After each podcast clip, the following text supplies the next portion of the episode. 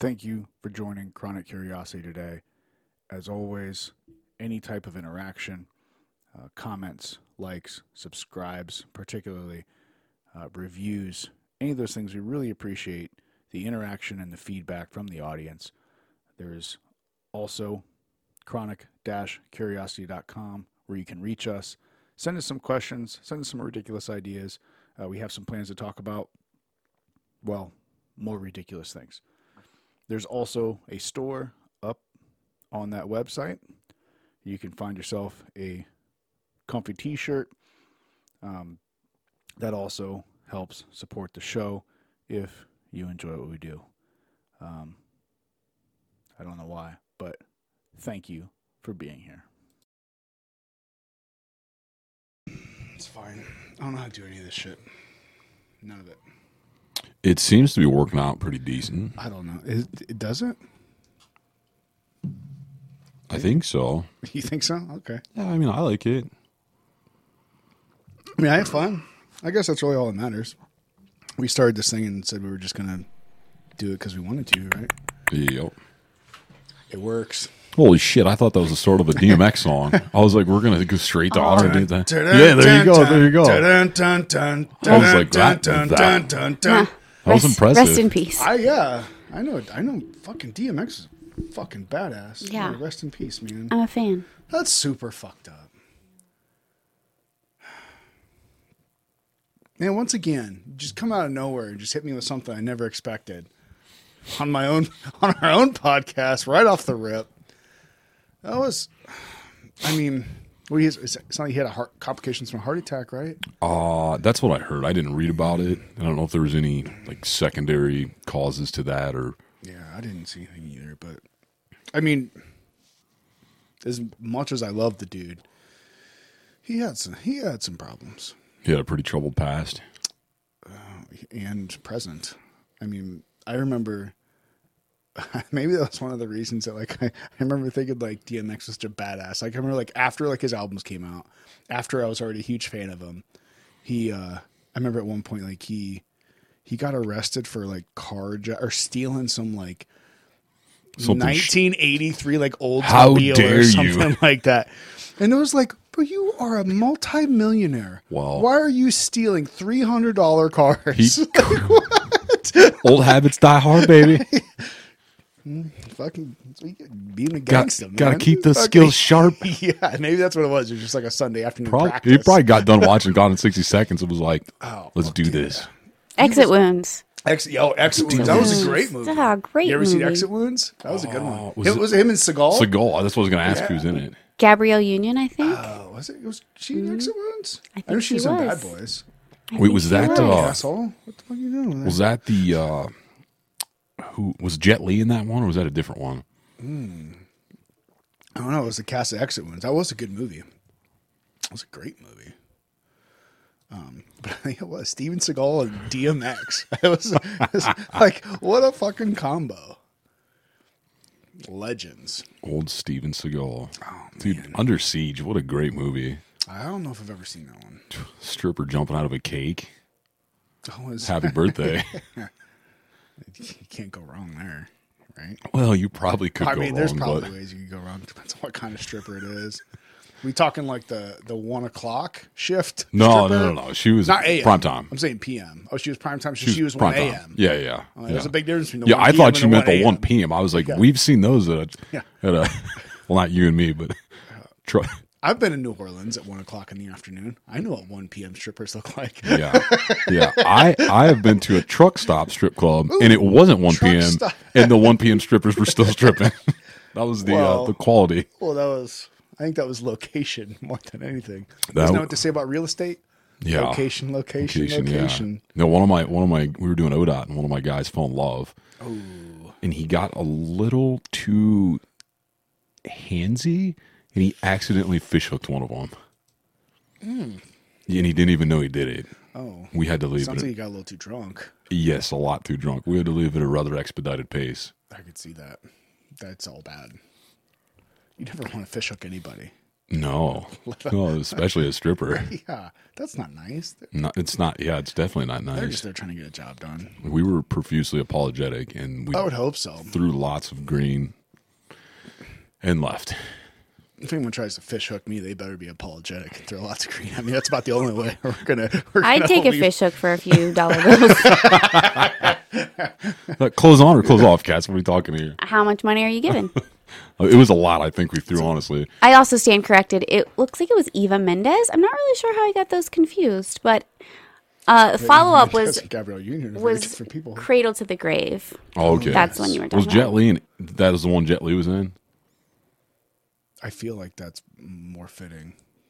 When were these movies? Like the late '90s, early 2000s? No, well, Exit Wounds probably was early two thousands. They drive a sweet car in that movie. The yellow. No, it was uh, who? What's his name? With the yellow Hummer. 2001.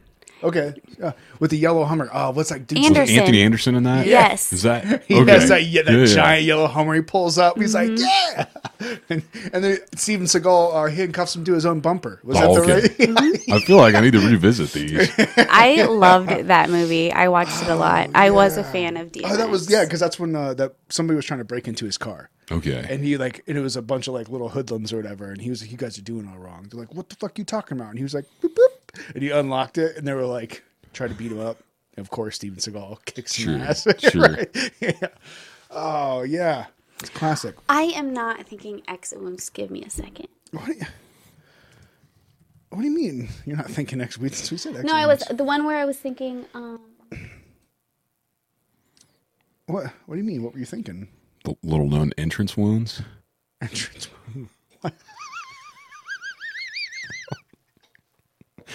I don't know what that means, but I like I'm not going to touch it. not going to touch it. Oh shit.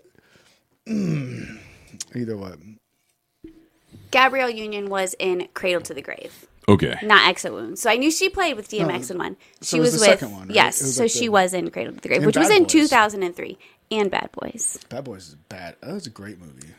That's probably what made you want to get a Porsche, wasn't it? No. No? No. Even further back than that? Yeah. Yeah, that old school. And I, I remember. I do remember when I when I saw that portion, the opening scene Yeah. of Bad Boys. I'm like, ah, they're reading my mind. I was, that, that was that was what like a like a 96 maybe? I feel 911 like it like turbo? oh yeah. Oh, the car. Yeah. Yeah. It was. I want to say it was like '93, maybe. It might have been like a mid. It might have been a little later, but it was yeah that early to mid '90s 911 turbo with that big old beautiful simple whale tail. Oh man, what I would give to be one of those balls just dragging along. wasn't, that Martin Lawrence line at the beginning where he's like? Where he was eating, he was trying to eat in the car, and mm-hmm. like he dropped the French fries down the Yeah. seat. He's like, "What do you mean? There's no fucking cup holders in here?" It's like, "No cup holders. You spend however much money on a car." He's like, "It's a big shiny dick, and we're just the two balls just dragging along." That's great. I remember then they tried to get um, carjacked, and Tig was in it from Sons of Anarchy. oh, that was Tig. Well, that was Remember obviously we way before watched Tig that? was a thing. Yeah. yeah I've heard, we watched that afterwards. Yeah. Like, oh my god, it's Tig, the guy who screws dead people. Sons Because then it was, Great. I think that Frenchman was in it. Um, he was the bad guy, and he gets in that. Was he uh, French? Uh, so I think He pretended to be Colombian, though, yeah. didn't he? Uh, no. no, no, no. This is the first one, isn't it? Isn't the French guy in that one? Oh, that's right. That that guy He was that dude was in a movie Yeah, I think he pretended to be Russian. Okay, I think that dude was in another movie with Jet Li, and I think he's actually French. Oh, is he? Maybe. It was uh, Who is the Kiss, bad guy? Kiss of the Dragon. I think. I think it was that Oh, same I guy. seen that one. Oh, that one's awesome. That there's a song he fights this uh, big black dude in that movie. Dude, just straight jacked. In that song, uh, Neptunes. Uh, Ooh, baby, you want me? We can get this lap dance here for free, dude. It's a great fight scene. But you remember he drives that Shelby Cobra, Yes. Yes, That I- like sixty. Was it 67? 65, probably 65. So, dude, I've been I've actually been looking at those. There's a lime green one that's beautiful. Stop. up in Michigan. Why not? Why not? You and your lime green. Who was who was the bad guy in the in the first Bad Boys? Can you throw can you throw it up on there so we can see it? Oh, I guess if you have that other thing. Um, I feel like it, maybe that was the second one. Then I was thinking of So the second one definitely was was, the a, Russian guy. Was he Uh, Russian? Yeah, yeah. This was yeah, yeah. There was definitely a Russian, and there was a uh, like a Colombian. Yeah, because the comes Colombian on was his property? threatening the Russian guy, Yeah. like, and he put his like uncle, or he put like his one of his dudes are in a barrel or whatever, like Yeah. that. He was like, Oh, yeah. "Ugh." Oh, yeah. And then the Russian guy showed up at the Colombian compound. And Yeah. He was like, "Mother Russia!" Two guns, Just yeah. started- yeah, Yeah, yeah. Phenomenal movies, great movies. Just he was hammered. yeah. It says Bad Boys was ninety five. Oh, ninety five. Okay. Ninety five. Man, I wonder what car. I bet that I bet that Porsche was like a '91 or something then, because it was a little older. It wasn't brand new. I remember thinking like, "Oh, that was Probably yeah, probably ninety one to ninety three or something yeah, like that. That was my, my guess. those things, those cars are so expensive now, dude. That's so because they're collector's expensive. items, is what they are. Yeah. So cool. What? Over there, cyan. I was gonna say I looked it up and it said it was a 911 Carrera. Mm-hmm. That sounds about. I mean, that's probably right. I was, we were wondering what year it was. Who, dude? I, I I was right about that the bad guy, but I don't even think I can. Pronounce his name. No, Oh, he was. He was grew up clean. in grew up like in Paris. It said he was born guy, in right? Istanbul. I was thinking the. Oh, it's screen. Not Jet Li, but the guy below him. Oh, born is Cairo, Ca- Cairo, Cairo, Ca- Cairo, Cairo. I don't know how to pronounce it. Ch- Tchéky Karyo. Yeah, that's why I didn't even try. Yeah, I don't know. I know my limitations. Yeah. Like I was, I, forget, I think the Bad Boys. I think that's one of those few movies, though. I mean, Bad Boys One was really good. It's a phenomenal movie. Hmm. But I think Bad Boys Two, like, it's one of those very few series that the second one was possibly like just as good as the first one. Dude, when he takes that Molly and the fish. That's a nice fucking fish cap. Big fucking eyes, but a nice fucking fish. I always call it. Was he talking to his wife? He's like, "You should see some of the sexy shit I got on right now." Is he high? Is he high right now? I love it, right in the beginning when they when they go on that chase and they destroy all those cars and shit. Yeah. And the cap's like, "In a fucking boat? How do you destroy A a boat. boat in a car chase?" ah, fantastic, great movies. And the Jamaicans. Kiss of the Dragon, bro. You got to check that out. I'll have to check that out. Um, it reminds me. Um, have you ever seen what is it? It's uh, it was a, I think it was a Thai movie. The uh, elephants. I think I made you watch that with me once. It was like, um, oh, what was? It? I'm pretty sure it was. I'm pretty sure the guy was a Thai actor. He was like a Thai like stunt and like martial arts actor, but it was something to do with elephants and like the the last elephant or something like that and it had some of the craziest fight scenes Yeah. I've ever seen like it was like one of those like 50 guys on one and he was doing just crazy stuff but the interesting thing was um he did all of his own scenes Okay. so he like he did some like hardcore parkour shit and like fighting and stuff. Like at one point he he did a backflip and kicked out a street light at like ten feet high. But it was like there was it was it was a movie made with no CGI Yeah. and no stunt devil. That's pretty cool. Yeah, it was like the movie's absolutely ridiculous. Yeah. You know, but if you like watch the movie, understanding that there's no CGI and no You like can- you stunt, can- dev- you like can be stunt impressed. doubles, it's like oh, like realize that this guy is actually doing all the things that there's no wires, no nothing. It's like okay, this is kind of cool to to look at it through that spectrum. That is pretty cool. Yeah, it's super neat. Uh, Is it the last? No, it's not. I'm trying to remember what movie that is now. It's like just search like uh like Thai elephant martial arts movie. Those are our keywords. Uh, those, I think those are our keywords. Yeah, because I remember it was something to do with an elephant, like because and then They do any stunts off an elephant or anything, or is that a? Uh, no, it was like something to do with like Metaphor. I think he was like fighting back against a kind of like a local gang called like the Elephants? gang. No, that that were using elephants in like illegal animal trade stuff. Ivory trade kind of like stuff. ivory trade, like, and he was like, and he had like a best friend that like he grew up with that was an elephant. Oh, I got you. You know what I mean? Kind of like one of those deals. Um, we should do one called the the, protector. the Protector. Yeah, I think that's it. Yeah, throw that up on the screen. I want to see that. We should do one called the Pangolin. The Yeah, we grew up as a pet pangolin, and then Pang- what's up? Oh, yeah, I think I've actually seen that before. Kham must go. Yeah, a young fighter named Oh, that's an ad. Oh, the stuff's on there. Yeah, the protector. So it's um Sounds pretty sweet. Tom Yum Goong. A young fighter named Kham must go to Australia to retrieve his stolen elephant. With the help of a Thai-born Australian detective, Kham must take on all corners, Dude, how, including a gang led by an evil woman and her two deadly bodyguards. how do you retrieve an elephant? Like, how are we bringing that back? Does it, I don't know. It's a big raft. if it's a Dumbo. I mean, it flies, but yeah. how are we bringing yeah. that back? Yeah, I don't know how how they Got get the it C one thirty. Yeah, it was I, at the time it was a young elephant, but it's that's one of those movies where it's old. It's, it's made in two thousand five, but it was uh, realizing that oh, this guy is doing this stuff. It's Gotcha. like- it's kind of like the original like Jackie Lee or, or Jackie Chan or Bruce Lee. Bruce Lee. Like Yeah. they're like oh like they're actually doing this shit. Sure. Like that's kind of cool. So the pangolin, Do you on board for that? What's a what's a pangolin? Have we talked about this before? Mm, I don't know that we have talked. It's like What's a this. pangolin? It's a mm, like a scaled mammal, and there there's not that many of them left, and they're highly sought after. Look this thing up. It's kind of a funky looking little creature. Pangolin. Yeah, it kind of I've looks. learned more about wildlife since starting this podcast. Oh, That oh, it looks almost like kind of like an anteater, Kind in of, a yeah. sense. So you scaled. They're cool. Oh yeah, that is really cool. Kind of a cute, That's- cute, ugly little critter. It kind of looks like an armadillo, Well, yeah, a Yeah, bit. or armadillo. Yeah. Maybe yeah, maybe that's better. That's probably better. An armadillo with a um, but like an a anteater but like face. a dragon. That's super If cool. an anteater and an armadillo and a dragon had a threesome, it would be a pangolin. More like armadillo. Am I Oh. right? that is kind of cool looking. Wait, what? How do we get onto these things? Oh, so they're talking about endangered species and fighting for them. And I said, what if we come out with our own movie called The Pangolin, where we grew up mm-hmm. with a pet pangolin and then someone steals it and we have to go retrieve it? It's the American version. It's not a bad idea. Now we just got to get a hold of a pangolin. And we have a and we have a sidekick. It's a bald eagle that helps out. Obviously, Obviously. I mean, obvi. I don't know. That that sounds a little too toxically masculine, Fred.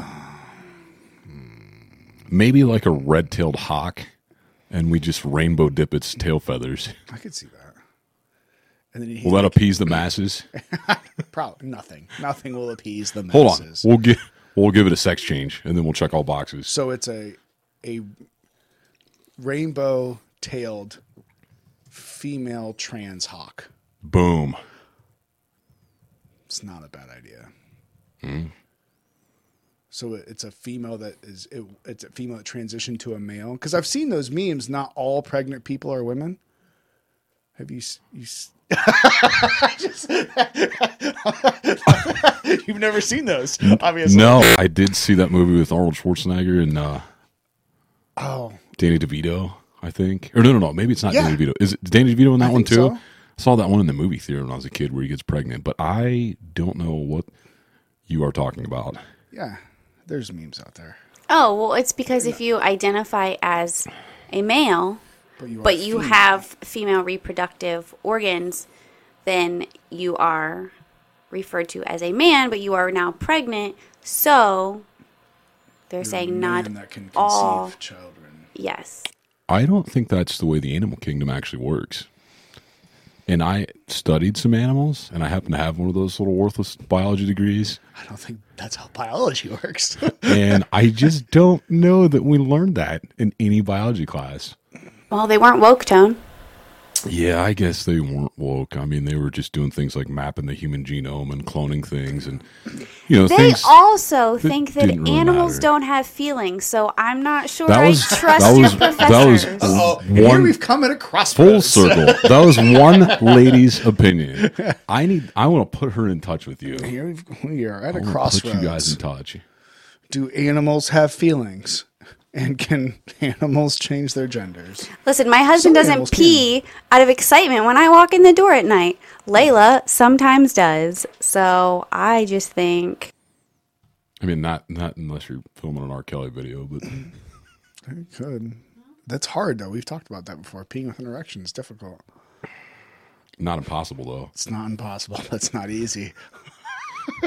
Nothing worth wildlife is. Oh man. Yeah. This is vastly going down Yeah, the drain. very fastly going down drain. Um, I'm here for it. drain. Yeah. So, Pangolin, It's a good idea. R. Kelly videos, toxic masculinity, We just we transgender hawks. It's not a bad idea. I don't know that we have any boxes left to check at this point. Oh, I think we'll.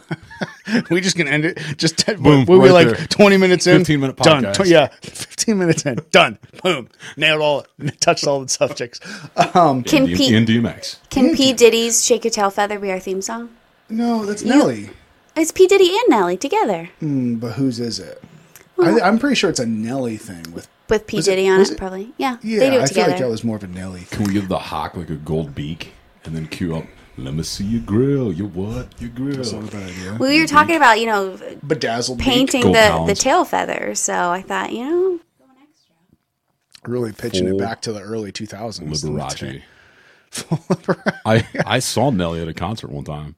I have also seen Nelly at a concert. Not that terrible. Yeah, we see Nelly at a concert. I was trying to think when was that? Throwback. So here's a little fun story. Interesting. Oh, was it? Was that at Roverfest? It was, Was- at Roverfest. Yeah. yeah. Were you? Did you? Did you see him there? Were you there? No. I was not there. Um. So that was a really interesting. So we saw him at a Rover Fest, which is, uh, for those who don't know, Rover is a Cleveland-based radio show and used to throw a yearly bash with uh, music artists and whatnot and ridiculousness. Um, Pretty eclectic mix of artists. yeah, I mean, he would have every. I mean, I've seen some of my probably some like my favorite concerts. Some some of them at a Rovers Fest because um, I mean, there's been times where we've seen like I said, Nelly, um, to Andrew WK, uh, Trapt, which was a huge, you know, high school like Yeah. time period for me. Um, that really love them. that that song? Yeah, they have a lot of good stuff. But yeah, that was like one of the things. I remember- Sevendust. You saw Sevendust, which was a fun. I still love fucking Sevendust. They're phenomenal. Hold on. Was Nickelback there? No, they have not had Nickelback. Thank God. No, um, I would watch that. and yeah, be she excited. she loves her. So. Somebody said the other day they're like the best band ever, Nickelback. The best band to fucking fool people. They're just. I mean, I'm, I get it. I get it. But let's not put them in a group with good bands. That's just ridiculousness. Um, How about Creed? Did you see Creed there? No, but I, I understand Creed because Creed it was kind of like the Nirvana, where Nirvana had we talked about. I think we've talked about this before. Yeah. like Nirvana's they didn't they weren't really all that talented. Yeah. they were just different. Sure. and they appealed to people at that time, and they were able to catch. They were they maybe they start. They I, don't know, I wouldn't say they started the wave. Scott Scott Staff is that the dude's name? Scott Stapp, Stapp. Okay. Stapp from Creed. So yeah. was that the original like Ri- the original? Nickelback. Yeah, that was the original Nickelback. So that CD was stuck in one of my vehicles, and I could not get it out, but it would still play. and it wasn't my CD. Did you burn the car? no, I, every now and then I would just I would listen to it on long I mean, I drives. will say, Creed wasn't that bad. It was kind of it's kind of like the Nickelback thing. They, it's not that they're bad. I mean, they're fairly decent. Like Yeah. they make catchy music. Same with Creed. They made decent music, but it was just like uh, you hear three of their songs, you've heard all, all of them. fifty of them or about- all eighty of them. However many. There's so many songs that sound exactly the same. What about Buckcherry? Were they at Roverfest? No. like I said, she's not much of a music. music Calm type. down, Cassie. I did see POD, which which was weird because they were in that time frame of Christian band at the time. no, no. Are you sure? Well, they. I mean, it depends on what you define as a Christian band. Um, but during high school, like they were kind of big, and I saw them as kind of like a Creed type band, like playing and I think they were way harder than Creed, though, weren't no, they? they were, but like their songs were pretty. like vanilla, ye- not- like yeah, not not edgy, not like pushing the envelope. Yeah, or even like their music wasn't like anything that spectacular, whatever. Um, but I tell you what, they put on a hell of a fucking concert. Live, you're saying Blew, awesome. yeah, blew my mind because I was there. It was the same. uh, In the Roverfest, I was there for like Trapt. I knew I heard that Trapt was going to be there, and there was a couple other. I think the no, it wasn't the Used, but there was another band that I was like, I'm going to this concert. I remember telling. This is when I wasn't quite as bold as I am now. I remember telling old Castle when the um, the lineup came out, and and Trapt is on there. And the, I said, I just texted her, I said, going to Roverfest this year, period. And she was like, oh, you're just going? Can I come with? I said, yeah, you can if you want to. But if not, I'm going. It's Like I'm, I'm like I'm just telling you right now, I'm going. Yeah. Um, and Did I'm you say like, you weren't as bold then, or you were more bold then? I'm more bold now. I I was not you. as bold then. and bold in what sense? Just being able to tell my wife, like, hey, I'm doing this. That makes me sound really terrible. I feel like you should really add into I was gonna say, I, I feel like na- like your relationship is at a point now where there's like this different level of respect. Oh, absolutely. And this this underlying like we do these things. You know, there's this this give and this take, and it's it's less bold, more understanding because of a built relationship. It's not like I had rules or like, hey, you can't go do these things. It's not No. my fault you didn't go do these things. Do you want the megaphone, Cass? No, yeah. So I mean, goddamn, you didn't even give me a fucking second to want fucking explain vest, it. Fred? Yeah. So uh, there was multiple things that were going on. Um, I think, are obviously that was years and years and years ago. So our relationship has um, progressed and matured, and and myself have I have also progressed and matured in different things. So it was one of those. I was like, at that time, it's a it's a little bit of a ton of things, but one of the things was like I just didn't feel comfortable being like aggressive with like what I wanted to do or whatever. I don't know if that's a good explanation. Pro- it's a terrible probably. explanation. It's Maybe not. not. maybe not the explanation. I think the phrasing. Like I don't know that Yeah. you really need to be aggressive. No, not aggressive, but it's just like but I, just more overt about the things you want to do. yeah, that I No, could so like I think it's normally you're like, hey, I'd like to go do this thing, and if it interests me or not, it was instead it was a text, hey, don't care if you want to go or not. I'm going to Roverfest. Yeah. and I was like, okay, who's going? Like, yeah. I who's even I playing? still Because even doing I don't And, know who any of these people are. I don't Right. give a fuck. Um, one one thing. So that mic, you get talking to the side of it. So you want to lift it up? Yeah, right there. You want to talk into the side of it. It's a different mic. Yeah, but no, that's exactly what it is. Because like I used to be very like Got to mouth that thing a different way there, Cass. yeah, you do. So you gotta just start the side. like a lollipop. Yeah, exactly like a lollipop. Yeah. Um, no, I used to be very much more insecure with myself. So I think a lot of times the people that are insecure, um, this is just me pro- projecting or doubling with my feelings at the time, was I was insecure with my own person. So I was like, I had to like try to like not get in trouble with people. And I always felt like I had to try to please people. So it was like, hey, like, it was always like, hey, I kind of like, I mean, this sounds kind of, you know, it's kind of like a little kid. Like, hey, this, this sounds kind of cool. And then you wait to see what the other person's response is. Well, you know, I'd like to, uh, I, don't, I don't know, like, I'd like to go if it's okay with you. And then at some like, and that was one of those things where I was like, hey, I'm doing this and that was like I said, very different than what I am now. Um, not that I'm more disrespectful of her now because it's not it's not necessarily respecting. It's, it was about an internal thing, but it was like at that point it was like, hey, this is something that like in my mind at that point was like bucket list. Like, hey, I'm I'm doing this.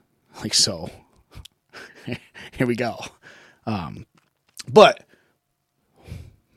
all the way back, POD didn't expect Amazing them. Live. Yeah, didn't expect them to put on much of a show, So, and was fucking phenomenal. so are they the best band that you've ever seen live? Who is the best no. band that you've ever seen live? Um, well, I will say real quick before we move on to that, that same night, right after that, yeah. Lil Jon played, and that was a great time too.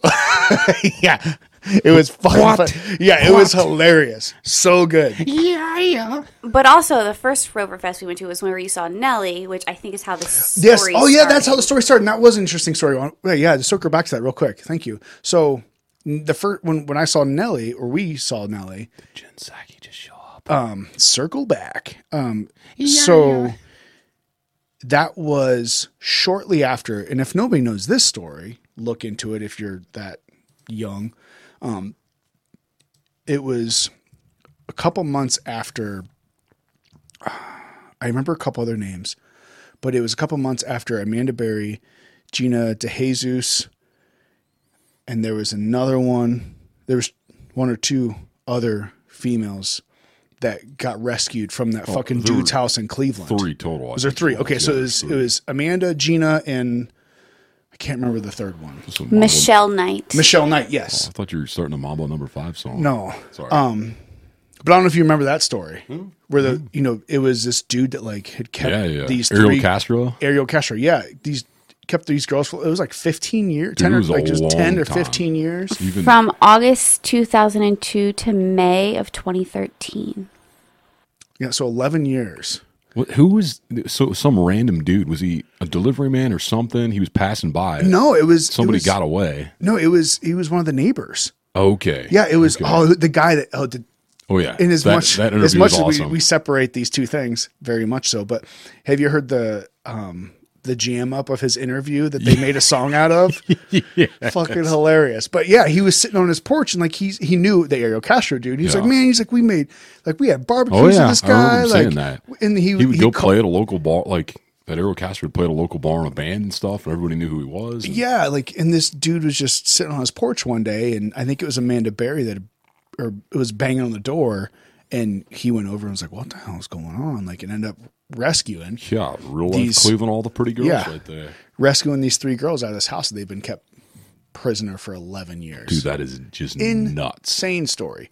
Um, but so they were actually able to. So Rover, the guy that put on the concert, um, as we're watching, like like, they, he put out an invite to Amanda Berry, and just basically on the radio was like, hey, like, we're doing this, like, and it was like literally like just happened. So like, hey, like, he and he's a very, um, I don't know if you've ever really listened to a lot of him. Not a lot. I think maybe he was probably one of the first people that kind of sparked me into the interest of podcasts and just hearing people talk because I drive around and True. like you can only listen to so much radio. You can only listen to so many CDs. And I spent a lot of time driving around. And so I was like, you know what? Like for four hours in the morning, I get to drive around and listen to a bunch of fucking idiots talk. Was that in your, was that in your CRX, bro?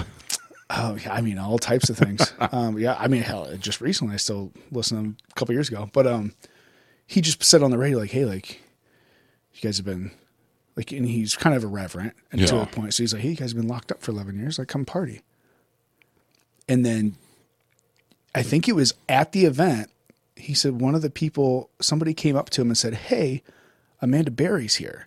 And he was like, he was like, yeah, get like. Yeah, fucking yeah, get out. yeah, I got shit to do. They're like, no, seriously, like she's here. Like she heard you on the radio, inviting you. Like, and he's like, are you like really? Yeah. So he went over and like she was there, and he was like, well, fucking give her all like Anything. VIP, whatever she whatever wants. she wants. give like give it to her. And then late, like when Nelly played at the end of his show, um, he brought her out on stage with him, and like it was like yeah, like it was just crazy to like be there, hear this story happen, and then all of a sudden like now Nelly's bringing her out on stage and singing to her, like mind blowing. Hey, do you, yeah, uh, pause it real quick. Here, let me give you that mouse so I can fix this. Yeah, because the audio is stupid um, where it's at. Uh, here we are. I have to fix this audio so we can hear this real quick because this is pretty mind blowing. Uh, where's that? Um, do, do, do, do. Oh Can- Are we allowed to play this, or does this stuff get taken down? no, this because it's not copyrighted, Okay. and this It's was not, it's not an NFT yet. yeah right. Yeah, I think because this is like this is a news channel, so if this works. that you probably know.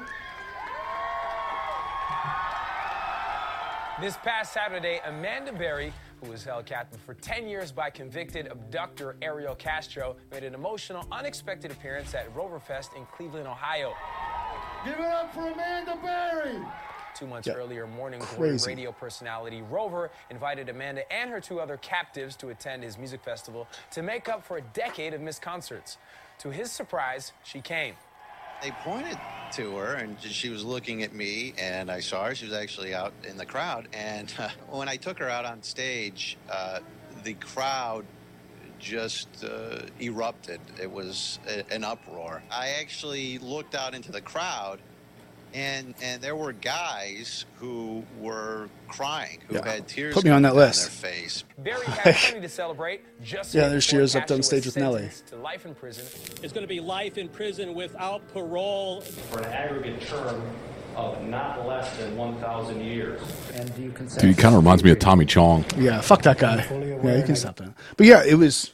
Yeah, fuck that guy. But that was it was insane. I remember like because it like they obviously it was a local story everyone's talking Yeah. about. And they come on stage. I'm like, holy shit! Like, how fucking awesome is that? How like to be able to survive something like that, and then Yeah. you know, and it. The, I remember the shittiest thing afterwards thinking about this is like people like were like calling her out because she was out there enjoying herself. Like, fucking get the fuck out of here. Like, I feel like m- maybe that was the beginning of our culture. Like, just a bunch of shitheads. Just like, I, like Hey, you, She- were, you were locked up, raped, and abused for, for 11 years. 11 years. But and now know what? people are fucking calling you a shitty Don't, person. don't go out and have a little bit of fun. Yeah, like, go fuck yourself. Like, insane. Yeah, that's crazy. Yeah. But yeah, so we were there for that. Cool. Wild. Yeah, it was pretty, pretty crazy story. Um, So best live band though. One of these beers here. Mm. Yeah. Beer in the one of those ones I got you. Yeah, I'll try. Um, I'll try one of those. Um, I don't know best live band. I've seen. We've, I've seen a lot. best live band as far as what? Like, what are the Just stipulations? Best like live in general. The like the most fun I had, or the I best mean, like tech, you- like the best you- musically. You define that. So compared to if you listen to them on the radio or a CD or an MP3 and then live. And So you're just talking about like musical quality. Bro, I'm talking about however you interpret that question. I don't know how to interpret that question. Um, Then just because I have so many. I do don't have. it. You know what? Like my my kid will ask me this. She'll be like, "What's your favorite this? What's your favorite that?" I'm like, "Well, It doesn't have to be one either. I mean, you Yeah, could say, I- "Hey, it's this and this because of this and because of that." I don't live in. Um, I guess, and this is something I wanted. I actually would like to get into at some point, but I don't live in absolutes. I mean, no one really should Well, a lot of people. because there's few true absolutes. Well, yeah, but I think a lot of people think they do unknowingly. Um, but I actively try not to live in absolutes. Um, but I will say, musically, just pure m- musical, uh, I think Dave Matthews Band. I figured you might say that. Just because the amount of people that are there and they can play, and I know a lot of people are like, "Well, who Dave Matthews Band, like whatever. But um, it's kind of one of those things where like if you can appreciate music and you understand music and you can see 12 different people you know one person playing an acoustic guitar then you have like a bassist and a drummer that has this giant drum set and you a saxophonist and uh, violinist and all these different things and them to be able to just play randomly. Like they'll play a song but then they just start just jamming. And they just start just playing off the cuff. And to see a lot of people do that at an like extremely impressive level that's really cool. So Dave Matthews Band. as far as just pure musically goes um but man i've seen people like 311 was a phenomenal concert. Like those dudes are super cool just because like their Energy or what? their energy is out of this world. And when you realize that like a lot of people look at 311 like oh they're just a pothead band. Sure.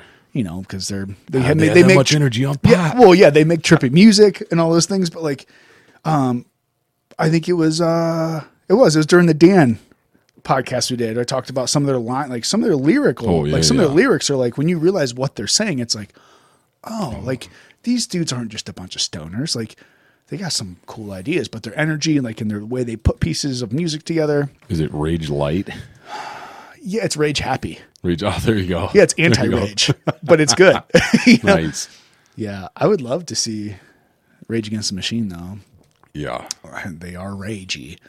But didn't you try to get me tickets to Rage last year before the whole pandemic? Well, we realized that they were like ridiculously expensive, but then they got canceled because of the corona. Yeah. I saw something the other day that uh I can't remember if it was a meme or something where they talked about Rage Against the Machine and how like obviously if anybody know, is familiar with Rage Against the Machine, they're super political. And you know, they're like kind of ant obviously Rage Against the Machine. That's a I don't know what the correct term for the An idiom or something. it, yeah, for again, like the government, the structure, all these things. You know, you know how much their tickets were to go watch them in concert? It's like what, like four hundred and fifty dollars?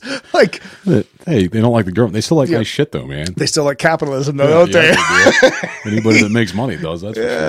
Uh, I thought that was funny. I'm like, oh, well, it's kind of ironic, you know. Don't you think? Oh, Linus. What about you? Favorite? you have a favorite? White Buffalo obviously fits in there, but that's just for personal reasons. Yeah, you no, know, he continue. was. He's always fantastic Yeah. live. Um, I think, man, when I saw uh, Stapleton open up for Isbell, and then they brought John Prine out on stage, Well, and it, it's it's they were just. I mean, they were. I mean, you've seen you've seen, both of them. I haven't seen John Prine, but I've seen. well, I mean, you've Stapleton seen yeah, you've seen yeah. both of them. So Phenomenal. yeah, and, and they phenomenal. were like I didn't realize how many how good of a guitarist Isbell was. Oh yeah, Dude, they I didn't realize that either. When I saw him, I was like, "Oh shit!" Like some like- of these incredible guitar riffs are him. him, yeah, and he had like ten. You know, his was it luthier or whatever you call the the guitar guy. Oh, I don't, I don't know. I think I think that's Cass. You might want to look that one up. The dude that kind of manages guitars. Oh, okay. There's like, like- ten or fourteen. He guitars. just keeps on bringing 'em Just out. brings them out, man. Yeah. Brings him out. But yeah, everything was so tight and just so good. And that was before Stapleton was like mega famous, and so it was pretty cool.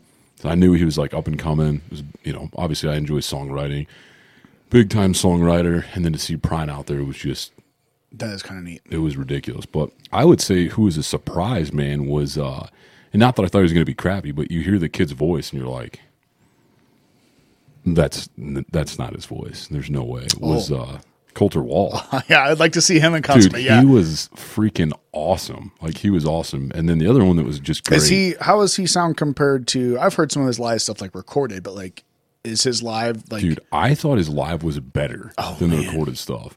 I think I could see that. I think Corey went there to that one with me, and he was just like, "Dude," he was like, "That was ridiculous." Um, but then the Shawn James concert was such a surprise, man. Not that I thought he was going to be crappy, but like, and I think I think one of the reasons I liked him too was just because he was such a friendly dude. Like I saw him walk around and almost shake everyone's hand in this Right. small venue, and you could just see how grateful he was that you, like you were willing to give you Just spend your time with time. him? Yeah, Yeah. your time, your time exactly. Yeah. So I could see that about him. It's funny. It kind of. Um, I listened to a Lex Fridman podcast the other day, and he was basically told this guys, he's like, "Hey, thanks for wasting your time with me." Like basically, like you know, just super appreciative. Like, Sure. I know, like you basically just wasted your time with me, so I appreciate that. But I can see Shawn James because I will say when I've heard, listened to Shawn James, um, I've gained a more appreciation when I listen to his live stuff. I don't True. think his live stuff is tech is necessarily better than his recorded stuff, but you he puts little pieces in there like, hey, like I wrote this song when I was spending night after night in the hospital with my sister, Sister, that yeah. had cancer, like, and I wrote this song, and it was like, oh, oh, gives it now meaning. now yeah. this song makes more sense now. Like and Yup. to hear him, like he's got that like emotion, and he's just basically he seems like a guy that just writes and plays just to to like almost like a, as a therapy. Yeah, I I I love it, man. When they perform and they don't have some crazy sound system or some dude running control and stuff. Yeah. and you're like that that dude sounds that good with like an amp and a guitar. Like that's ridiculous. Yeah, I love that. Like to me, I've, there's something about that acoustic type setting, that unplugged kind of Oh, setting. yeah. that just has always just, even if it sounds worse, it's just It's raw, It, it hits harder. Yeah, Um, I don't know if you ever seen that uh, the White Buffalo. Uh, I'm trying to remember which song it is now. He does this song, was which is one of my favorite songs of his. Was he on like a little stage and it was like a no. small outdoor gathering? No, this is he's standing in the middle of like a grass field, Okay, and um, as he's getting ready, and it's one of my favorite songs. I don't, I don't think it's on any of his recorded albums, but he's standing in this field, and like people are just sitting around like cross-legged, like listening to him. And he, as he starts the song, like these sirens start going, like an ambulance or like something like starts going by, and they stop. So he starts playing, and they start again, and he's just kind of like, oh, like hanging out. And it was Yeah. That's like literally like one of my favorite musical like quote unquote videos.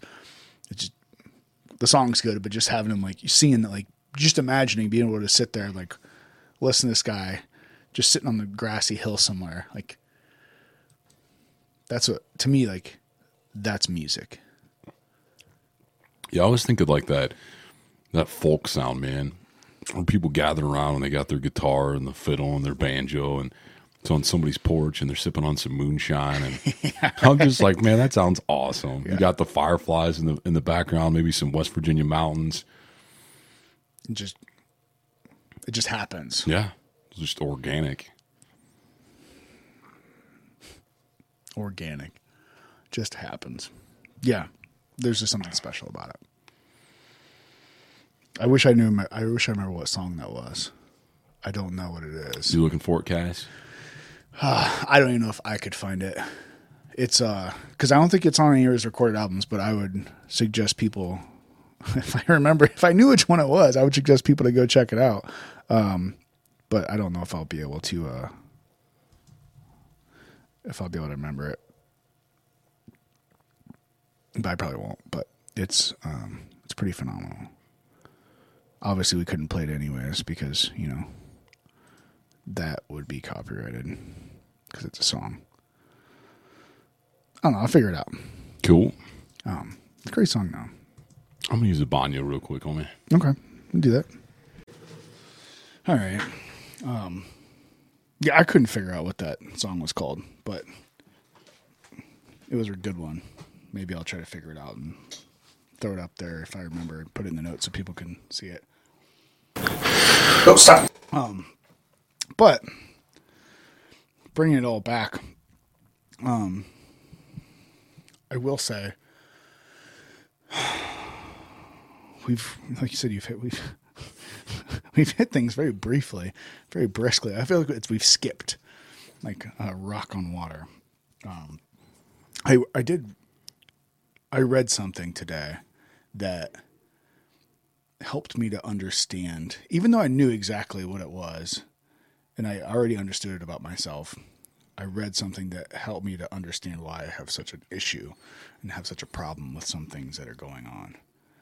Um, I don't know if you've ever listened to any of any podcast or ha- ever heard of Brian Greene. Oh, I don't think so. physicist Okay. Um, but he has some conversations out there with people, um, podcasts and different things that are super interesting. And he is he's a physicist, but he he he understands like quantum physics and th- those different things better than most. And he's able to talk about them in a way that's somewhat coherent Sure. a normal person, right? So he doesn't. I don't. He, I don't think he like claims to like to understand quantum physics because he doesn't. Like I've heard conversations with like people ask him like, "Well, how do like what's that even mean or what like how do we understand that?" Just he's like, "Well, we don't. We don't understand it, but we understand it basically up to this point." Sure. so I bought I recently bought one of his books. And in the like there's a lot of times in like a book I like I will uh I won't even read like the intro or like the prologue all that bullshit cuz it's like I don't care.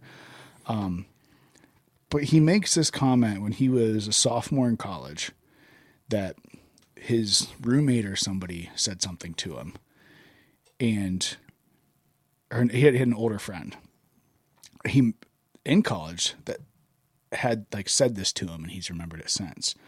And basically the quote was, I do mathematics because once you prove a theorem, it stands forever.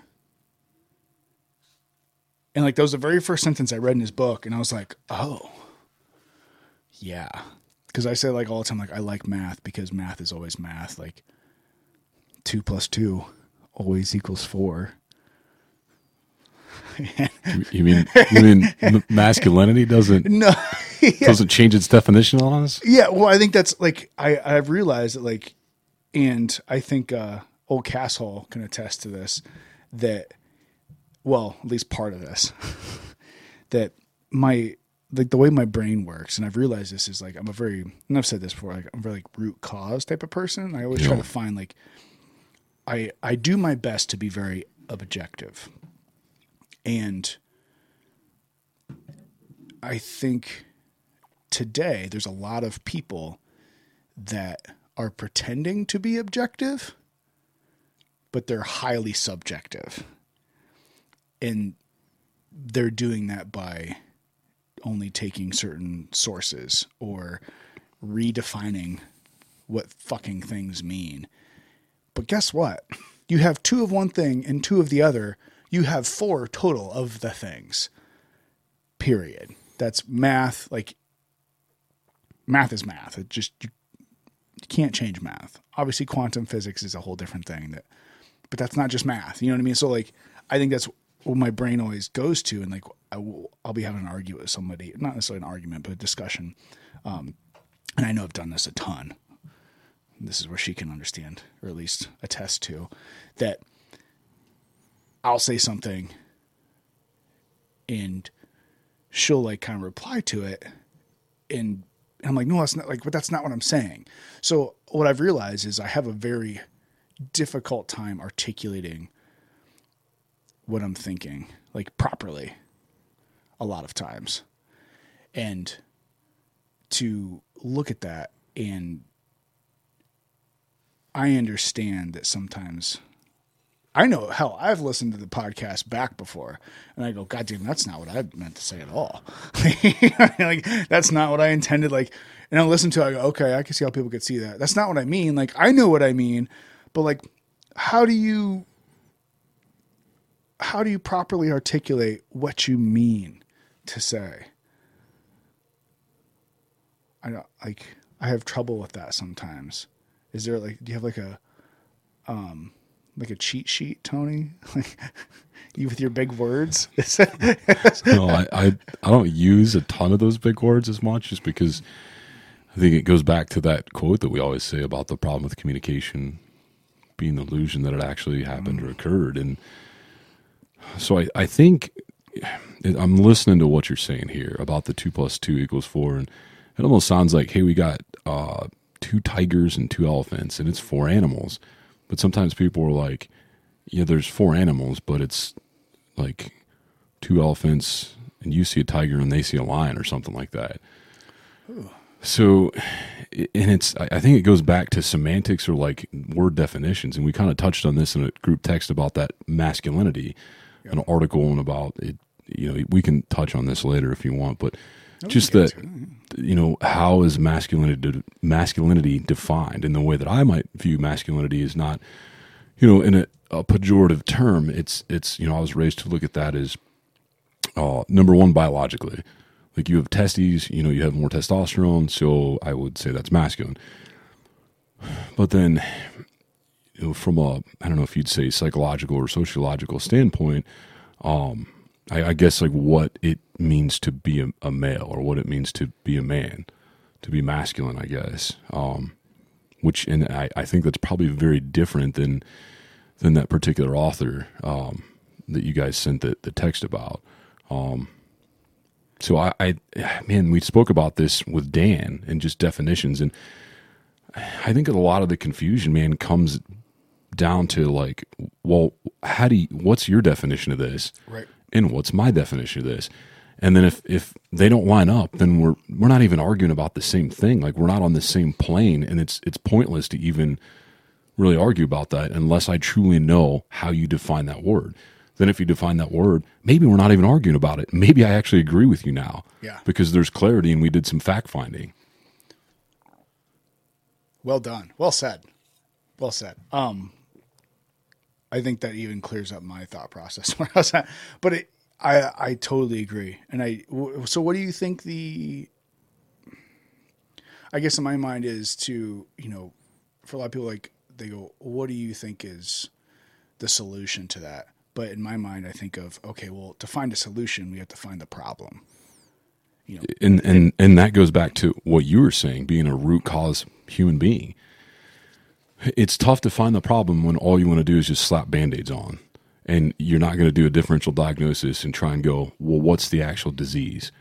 There's symptoms, but we have to get deeper and we have to collectively look at the symptoms, and then maybe we have to try some different things. We have to run some diagnostic tests uh, you know, we have to try some different uh, state or federal programs and see what truly hits on these things, and then collect some information from that. And once we extrapolate that, then we can go, well, this worked and this didn't. So maybe this actually is one of the problems, and we could focus more funds here, more time here, those kind of things. So, I- mean, what you said about you as a human being, I feel like if we had more politicians that looked at those things, we might solve more problems. That said, I'm not a politician. I don't understand, you know, the whole the whole you know political underlying and what goes on behind that. Because maybe there are politicians that want to do those things, but because of funding, because of their constituents, because of all these things, they're actually not able to do that. They're they're a puppet or they're a marionette or they, you know, have to do these things or they're not going to get reelected or you know who knows. Yeah, I think that's I think that's a big issue that we have too. Is not only how complex these things are, um, and I like I said, I'm not a politician. I've said before, I'm not an a uh, an investment person to like give you advice or like we've talked about, you know, Bitcoin, all these different things, all these complex things. Um, and I guess maybe that's been kind of my aim uh, for this as a side note is to kind of take complex things because like I said before, I'm, I'm good at, at least I, I think I'm good. I, I, one of the things that I am better at personally than other things that I'm better at, like one of, one of my, in my own mind, one of the things that I am better at is under learning things at a basic, you know, being a, um, a jack of all trades, master of none. Like I have never mastered anything um, except baiting naturally. you brought up the last one, so I just had to throw it back in there. I think it was the last one. Maybe it was two. I don't know. Whatever. Um, but I think that's part of like the what I've found like a lot of times is being able to basically understand a complex scenario and then being I I, I love the idea of passing that along to people because a lot of times you know there's so much complexity, whether it be in politics or you know, you know, social social things or economics or, and all these things kind of bleed together. It's impossible for the average person. It's impossible for anybody to know about all of them deeply. Um, especially when you know, like me, I didn't go to college. I didn't go like I didn't sit through any like special like economics classes or business, any of this shit. Business ethics. Yeah, none of that shit. Um, so it's kind of it's really for me it's really fun to be able to kind of sift through the bullshit and kind of break things down and and and see people have that same reaction that I had. Kind of like we've talked about like a, a child like understanding something or you know uh, Glenn talking about his, you know, son solving that Rubik's cube for the first time and seeing a kid do that and knowing it's not like I'm trying it's not like I want to be like some kind of teacher guru for people. That's that, that's the last thing I want. But knowing what it feels like to solve that Rubik's cube and being able to take that Rubik's cube and give it to somebody else and go, "Hey, this is kind of how it works," and then to see them figure it out. And it's like that's really cool. Um really sidetracked there hard. But I think it's such a complex issue. It's like, where do we start? And I guess in my mind, maybe that's why I keep tripping over this is maybe in my mind, where kind of where we start is getting more people to semi understand what's going on, or at least acknowledge that the fuckery that's going on with everything. And guess what? Not just the other side. Whatever side you're on, it's not just the other side. It's it's your quote unquote side to whatever the fuck that means. I uh, I heard a a short little thing about um, about politics in America. It's it's not broken. It's fixed. And it was like, oh, that's really good. Like if you like really just take it as it is, like the politics, like it, it works just how it's designed to, for the people that it's designed for. Which should be scary and It's- upsetting. right? And that's I guess that's kind of like so. How do we, you know, as a root cause thing, if we're going back to that, you know, how do how do you think we can, you know, begin to break those barriers? Because you can't just fix the politicians. You can't just fix the legislation. Like if that doesn't happen, hmm. So let me ask you this: Whenever you experienced like true like epiphanical change in your life, what happened? And and and I'll I'll say this before you answer it, but and this isn't exclusive. Going back to what you were saying about you know talking on absolutes, but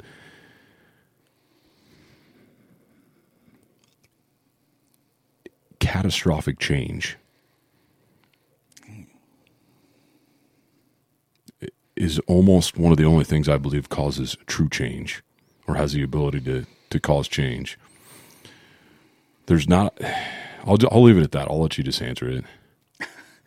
Um, well, I will answer that with saying, while I agree, I don't think it has to be that way. I I I hope it doesn't. That's a, almost a, a fatalistic thing to say on my part. Well, I, I don't. I don't even know if it'd have to be necessarily fatalistic. Um, I think that's just. Uh, well, it was kind of funny. We, Castle and I were talking about this earlier. Um, and as a side note, we're gonna you're gonna have to come on soon. As a, a an official guest, just preparing you for that. So, dude, hold on. Let me just real quick. Let me just throw something in there. So, when I say that, I mean you know things that think about times when a nation was brought together or brought to its knees and brought together. 9-11, Right. World War One, World War Two. Right. So, So- so what I was going to say is we were having a discussion earlier because she has started a bunch of fitness stuff. She's got all of shit ton of certifications, um, and a bunch of things that she's dealing with customers now. And it's we had the basically discussion going back to the the pain of staying the same has to become greater than the pain of change. And there's a lot of different ways that's been said. You know, for change to happen, like people have to feel uncomfortable enough Yeah. to the point to go, I'm so uncomfortable with where I'm at that now I have to change. But you don't have it doesn't have to be that way. You know what I mean? But that tends to be the way it happens. Yeah, but I, I think man, what's it's difficult though because what's uncomfortable for one person is is not uncomfortable for another person. Right. So that person ends up changing more. Because they're more because they're able to do it. I think so to or me so, or or they don't, and then you butt heads to a point of catastrophe. yeah. Catastrophe's hard. I I don't want catastrophe. like that's that is that's a, that's the last the resort. lowest, yeah, it is. But I think, well, it kind of goes back to how many times have I said it. I think we've gotten to that point here, particularly in the U.S., because we're so comfortable. So catastrophe is has gotten to the point. It's gotten to the point that catastrophe is what leads us to finally go. "Ah, fuck, fine, I'll get off my couch. Like now that my electricity won't turn on, my lights won't turn on. I guess I'll get off the couch and light a candle. And, Which catastrophe for us is normalcy for others. Right. You know what I mean? Like until something, but it's one thing for your electricity to be off, this, that, whatever, but it's like in the nation now, like it takes something really disturbing to get people moving, Oh yeah. you know, and I think, and sometimes I think we've, You mean like a pandemic to focus on your health? Oh wait. I, I well, I think even at that point, I think there's these narratives, both sides, all over the board, that they've realized, like whether it be the media or politicians or whoever it may be, I think has realized that, like, we're comfortable because we're Americans and this, that, or like just people in general.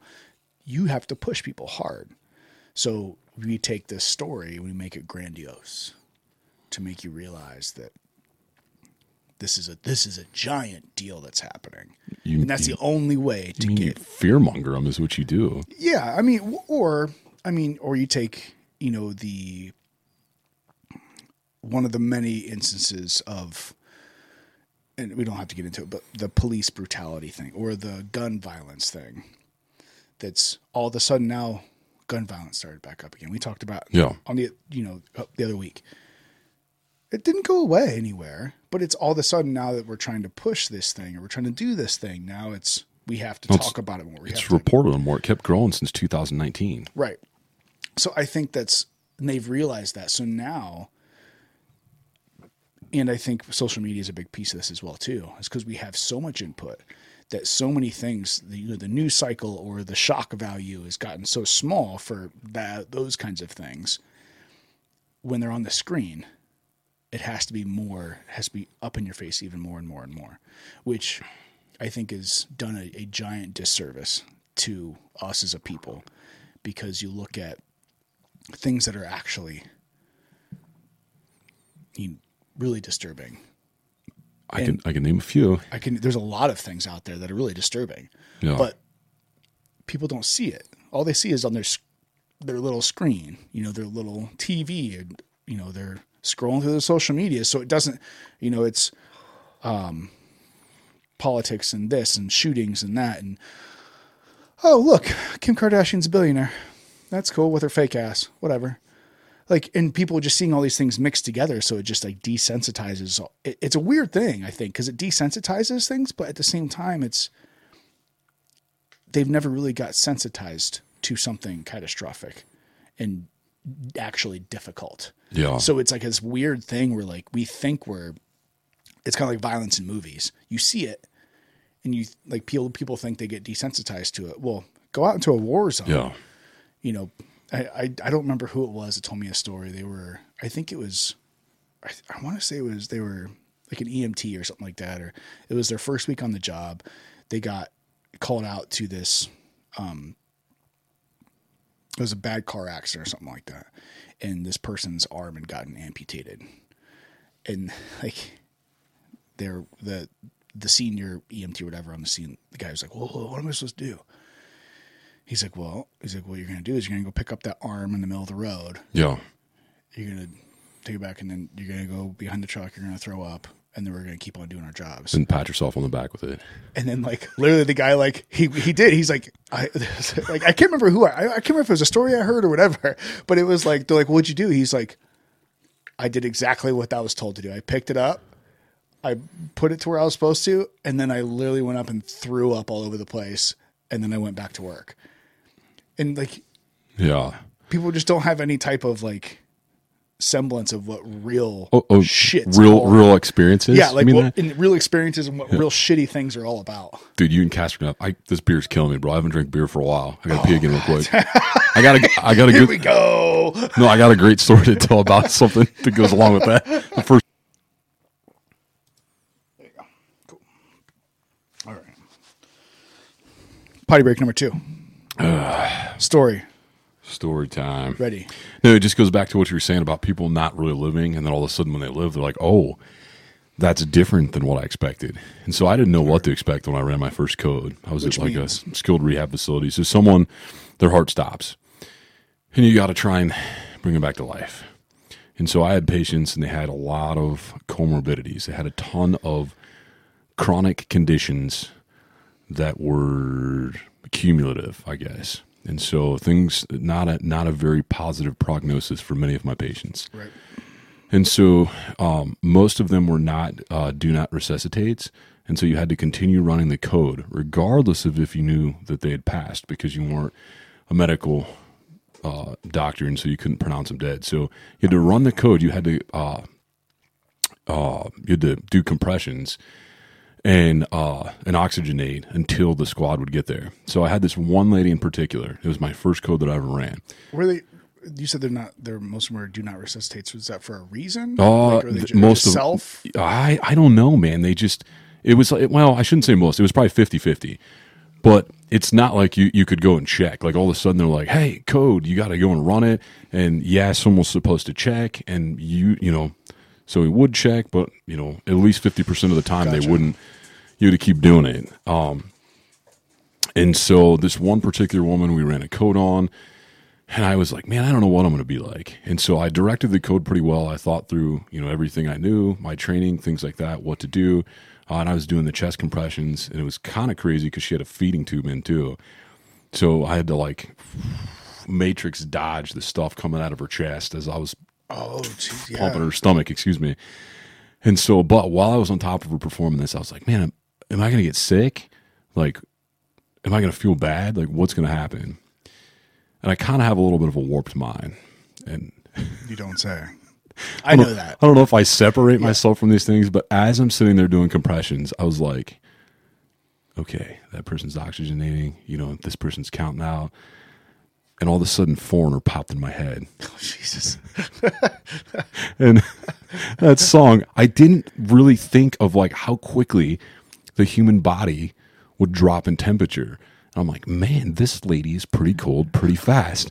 And yeah, and so all I could think of was just uh You're as cold as ice, willing to sacrifice. my love. So that's what was going through my head as I was doing these compressions. I know, terrible, right? But yeah, I just I think everyone handles that stuff a little bit a little differently. Yeah, they do. I, you know what? How about this? You know, since we we I, I, I kind of think about you talked about toxic, touched on toxic masculinity.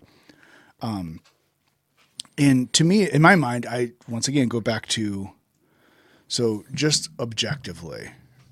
Um, ooh, I'm popping bottle. Oh, you're this dog over there. Jesus. Um, Get thirsty. yeah. So I I think about this objectively like okay, maybe I know personally I am very good at compartmentalizing things. Um and to me that sounds like a very compartmentalizing story. Uh, and I I think if we put all of the shit aside, I would say that it's probably statistically true. I'm just I'm assuming, I'm guessing here. It's probably statistically that males are much better at compartmentalizing than females. Just I I, I would think on like a, a broad spectrum. Yeah. Um so I mean, you don't see a lot of males uh, crying and throwing their old lady shit out of a second story window. I mean whatever whatever the case may be, there are some fucking psychopath males out there that Oh, they turn dude. into stalkers. Oh yeah, oh Yeah. yeah, Whoa, back and forth, man. Yeah. We're not labeling anybody as uh, crazy here, as psycho. Yeah, no, I think I um, mean, we can draw up the hot crazy matrix if you want. Yeah, I think that I think that would be basically the same chart as like a uh, maybe like a for like the guy version would be like a hot uh, jerk Oh matrix. yeah, probably. You know what I mean? Just in general. Um, the hotter a girl is, the crazier she's allowed to be, and the hotter a guy is, the more of a dick he's allowed to be by society, in, in a sense. Um, That's- Castle shaking her head, so Yeah. she's agreeing with that's us your, as a that's your female that's your brother's theory, isn't it? Treat them like dirt and they stick to your shoe. Oh, but yeah. So I think that's maybe. I so the message we were talking about earlier with the toxic masculinity was it was this person that was. They wrote this article, and using I fucking hate this. This is one of the biggest things that irks me the most these days. Is um survey found this survey found, or this study found, that um, the more masculine a man identifies as, is they're more likely to do this, or the more liberal a person is, they're more likely to do this, or this per the the president has a study has found that the president has a ninety percent approval rating. by, then who, if- by who is cabinet? if you really dig into these studies, you'll find some of them are like I'm not I'm not saying all of them, but a lot of them you go look at you're like what the hell. So if you really dig into it, most people most people they see it on their social media, Yeah. they read it and they go oh fuck, fucking toxic and masculinity, or oh the president's doing great, or the president sucks, or this is the problem, or that's the problem. Well, if you dig into these things, it's oh, a study, a, survey of 300 people was done in rural West Virginia, or a study of 200 people was done in Times Square.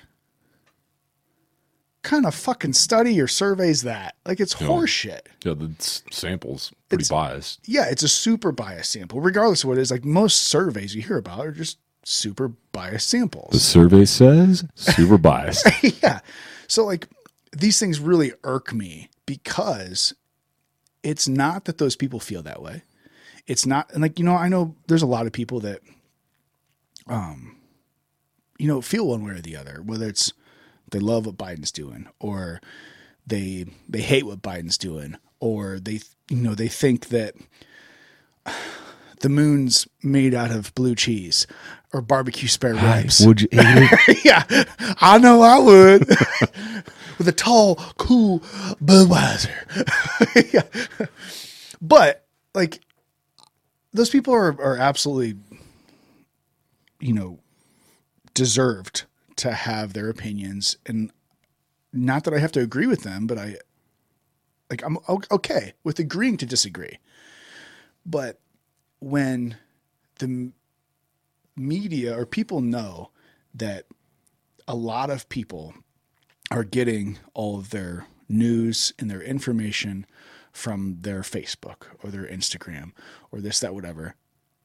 Um, that's the person's fault. One, you should be, if that's, if you're only getting your information from one place, Shame on you. shame on you.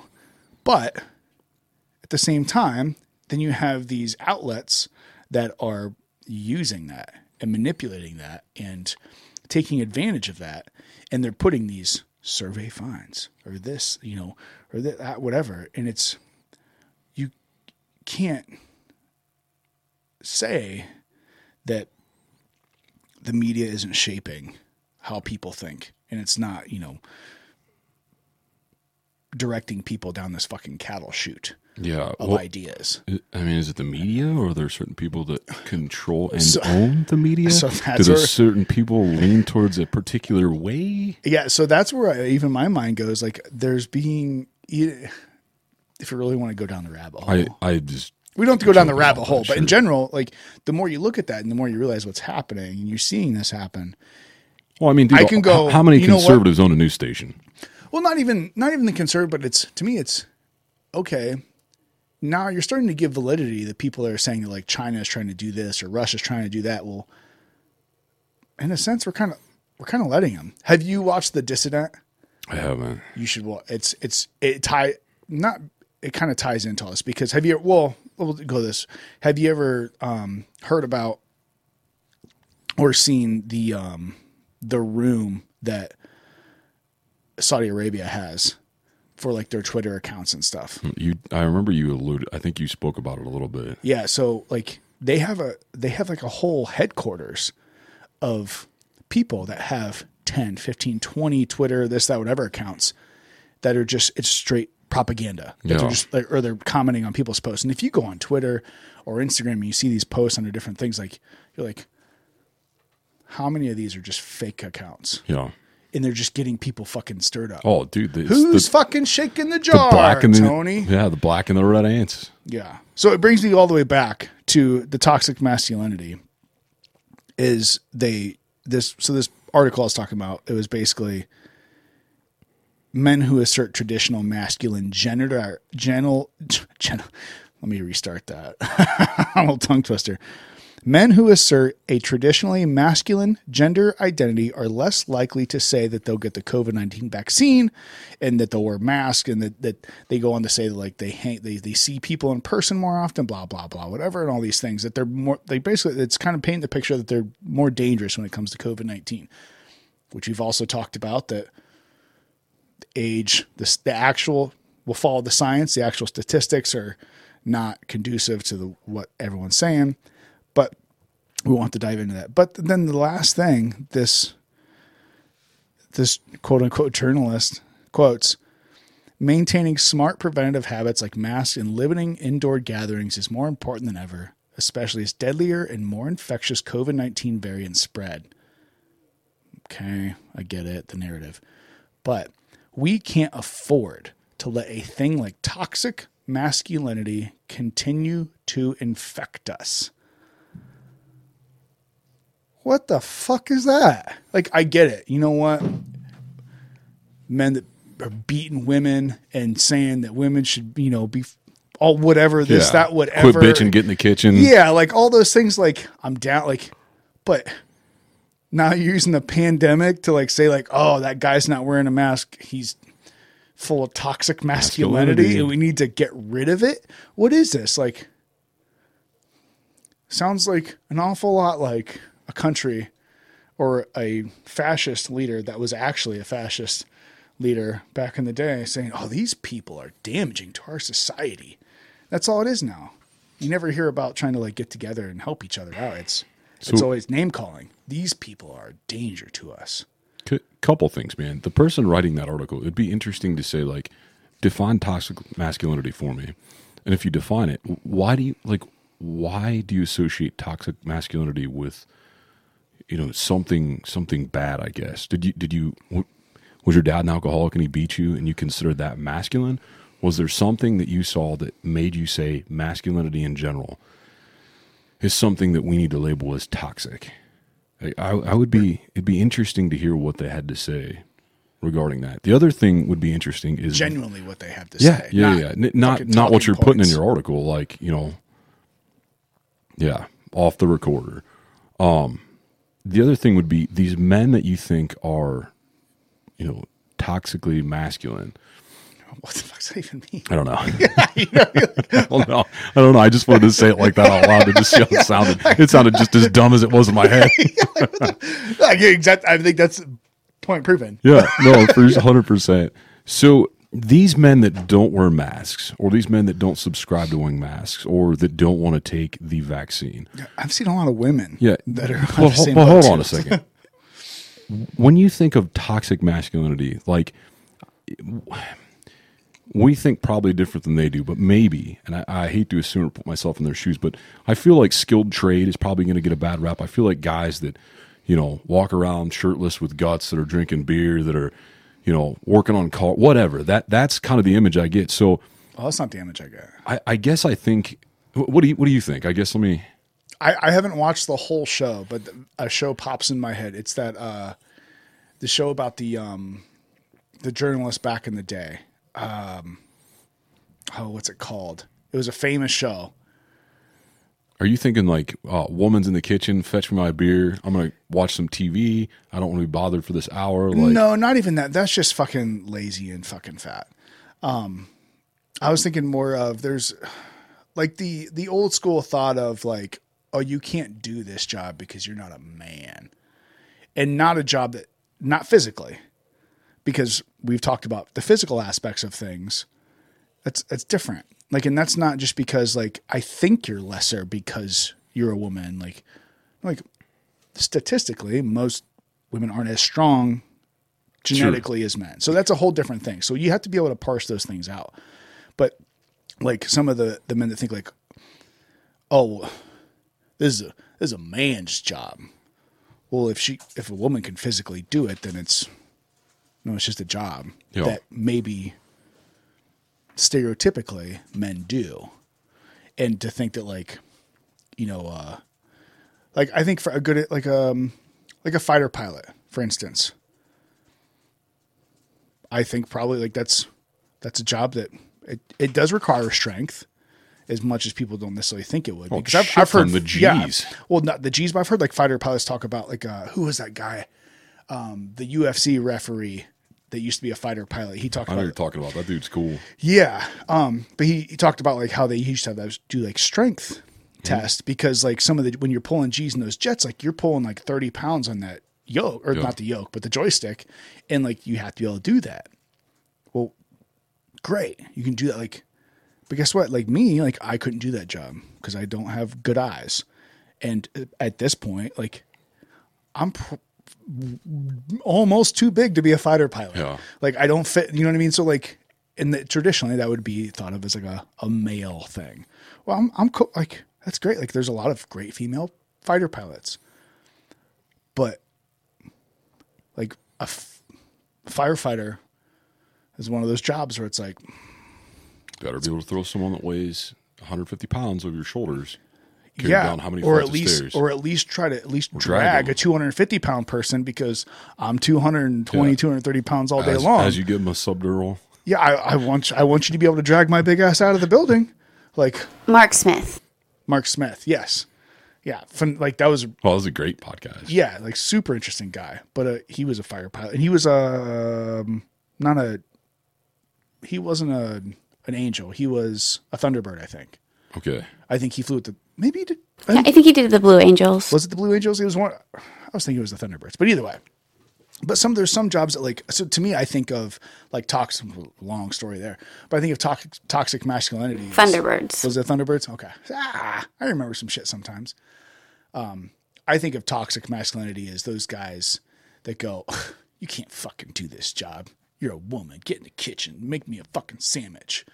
Which sometimes is funny, like as a joke, like, where's my sandwich? Like, I get it, it's a joke, but like, no, like if she can physically do, if anybody can physically, he, her, she, if can, if a fucking dog can do the job, doesn't fucking matter as long as the job gets done. Period. Doesn't like it doesn't matter what your gender is, what you look like, if you fucking wear dresses or baseball hats or grow a beard or like to wear makeup and lipstick and have a beard. What the fuck ever. I don't care. As long as you can do the job. To me it's that's it's when you can do the job and someone's like you can't do that. You're not a man or you're not this or you're not that like Is there That- such a thing as toxic femininity? Oh, for sure. yeah, they just don't like to talk about it because, which I get, the historically oppressed. So, masculine traits that are considered toxic that would fall under toxic Oh, masculinity would be the way I understand it and am reading it is the traits that make a man different than a female using those to their advantage. So, acting aggressively, they're much larger. It says suppressing emotions, mm, using or threatening violence, controlling others. So, it's the traits that make men men, and then they just take it too far, right? Okay, well, yeah, but what about the traits that make everybody else who they are and take them too far? We don't hear anything about that. Like, which I get, males have been kind of, especially white dudes, have been kind of dicks and kind of, you know, over the past, you know, little bit of history, haven't made a great name for themselves. But I think that's we focus on just this. We we always want a bad guy. We always like. I think people just always want a specific thing to blame their fucking problems on, and to be victims. This the thing. I mean, that's what it is. The whole victimhood thing is really becoming. Um. Yeah. Oh, I was just going to interrupt you and just read Yeah. This. Just says effects of toxic masculinity is when men actively avoid vulnerability, act on homophobic beliefs, ignore personal traumas, or exhibit prejudiced behaviors against women. This contributes to many larger societal problems such as gender based violence, sexual assault, and gun violence. So we have touched base on this before, and my definition of toxic masculinity did not meet, did not match the two of yours. I don't, two of yours. I don't know if you remember that podcast because we were talking about how you know you have this dad who passes down the traits to the son, and Right. it's that you know This this is exactly like all three of us have just proved my point mm-hmm. about these different definitions, and and all you know people get upset about what this person says, and we don't even know what the hell toxic masculinity means to that person. Right. It's just Yeah, it's completely yeah, different. it becomes this catch-all where the ants get pissed because someone's shaking the jar. And I, my question was, I wondered with those men that have the toxic masculinity, like, you know, what jobs did they work, or how were they raised, or what region did they grow up in? And I wondered if there was any correlation between that and like not being educated enough to understand healthcare, or not, or being educated enough to then under, to understand statistics and the fact that the virus, you know, dies upon sunlight, the fact that it, you know, these things. And I, I just wondered if that's maybe why they're like, well, I'm not going to wear a mask or I'm, I don't work around an at risk population. Uh, you know, statistically, I'm not at an age where I'm going to die. Why, why would I get it? Yeah, so it's melding those two things together. I mean, that was the problem I had maybe with the article is, well, these are two very different things, like toxic masculinity and the COVID thing, wearing masks or getting together in gatherings. Like, I agree that there's even even if we disagree, maybe not disagree, we we don't define toxic masculinity the same way. Um, I think we can.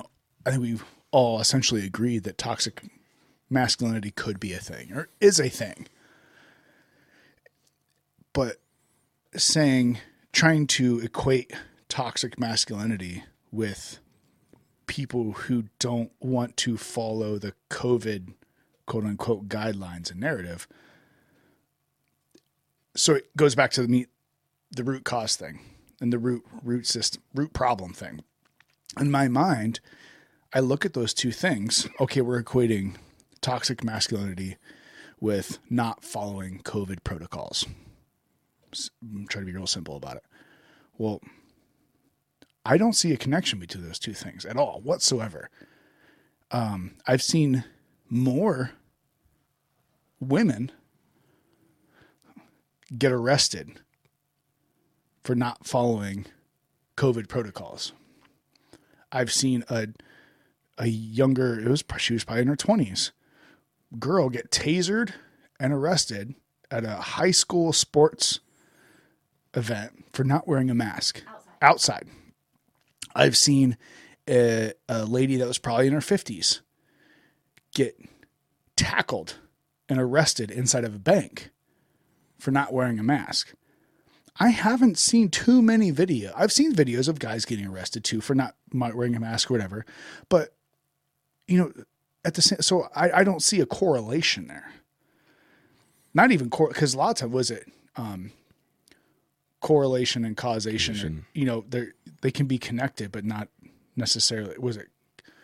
I can't remember the, the, the saying now, but like just because there's correlation doesn't mean it's causation. They're not synonymous terms. Right. And but a lot of people like to make them synonymous when they I need to find a new way to say it, but when it fits their narrative.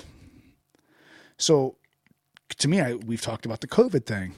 Like the COVID thing for me, going back to the numbers, the math just doesn't make sense to me. But that has nothing to do with my masculinity. Yeah. Just the statistics don't make sense to me. It has to do with my common sensibility. Well, not yeah, and even if you like don't even play that game, but still like so what I what I see when I see something like that, um I and maybe you guys can correct me if I'm wrong or if I'm just on my high horse or something. But when I see a story from MSNBC, uh you know, obviously my first initial thought is to look at it and go, okay, this is going to be a very liberal story. Not even liberal, progressive. I, I'm I'm beginning to learn the, the difference between those definitions, and I'm a- I'm I think I'm a, I'm a very liberal person. Uh, you know, I I'm I'm trying. I'm even beginning to find myself leaning towards libertarian. Like, just get the fuck out of my business. Leave me alone. you know what I mean? But I see I see a story from a heavily progressive left whatever you know news station and they're saying all right well now it's masculinity is tied to covid problems. I go, like what are you trying to get at here? Because i don't i can't connect those two things if you just look at just the statistics. So i find myself constantly battling and going like man like i really i really don't want to turn into this like fucking right winger because those people are fucking crazy too. But god damn it, you Democrats aren't making it you know, aren't making it easy on me because those two things, you know what I mean? Those two things just don't mesh. Yeah. And they, it just, I just don't, I don't see the the core the correlation there. Well, I want to know when these people were surveyed, what options they got to choose to be completely masculine or what is that? mostly masculine. Okay, well, what were their other like options to choose from?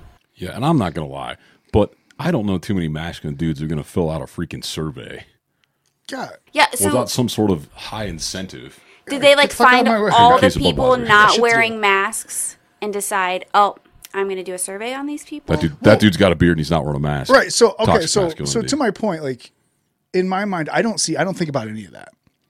I look at okay, you have this person that is typically leans this way, writing a story about this that leans this way. Like I don't think about like oh, what are these? I do think about the people that are surveyed, and obviously, like surveys, like we talked about, can be completely skewed. So so I I, I filter through all that, boil it down real quick in my mind, and I go, this person's just trying to force a fucking narrative. Like that's all. Like that's what they're trying to do. Like they're trying. They're they're putting a narrative out there to make people angry at, at a certain class of people or at a certain person because because I get for what purpose? Like, what what do you think they're trying to accomplish by doing that?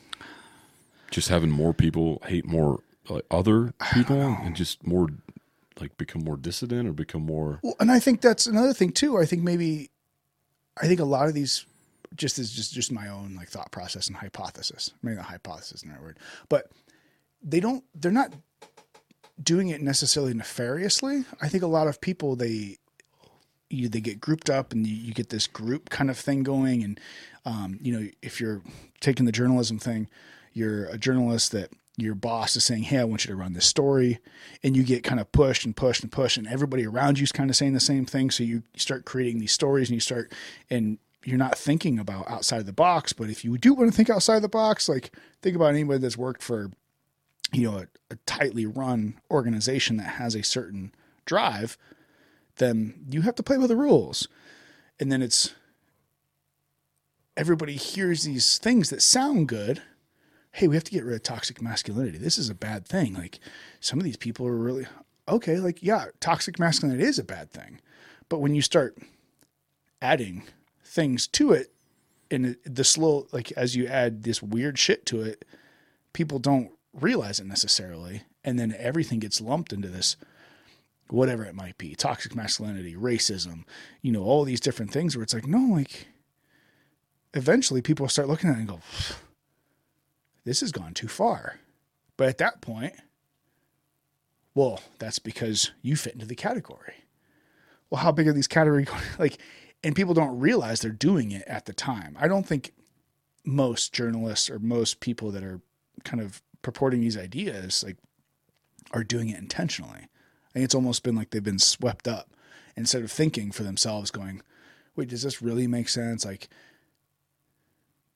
but you know what? When I write an article like this or I use these keywords, I get a lot of clicks and I get my articles published or I get people that like my posts and I get the old clickbaiter. social media, downfall of us all. I don't know. I just, I kind of went on a rant there, but I, look, I, I look at that and I just, I boil it all down real quick and I go like, these two things don't make sense. You're just trying to feed me a narrative. You know, maybe you necessarily aren't the problem. You're not necessarily f- constructing this, but this doesn't make any sense to me. But it worked because you sent the post to the two of us.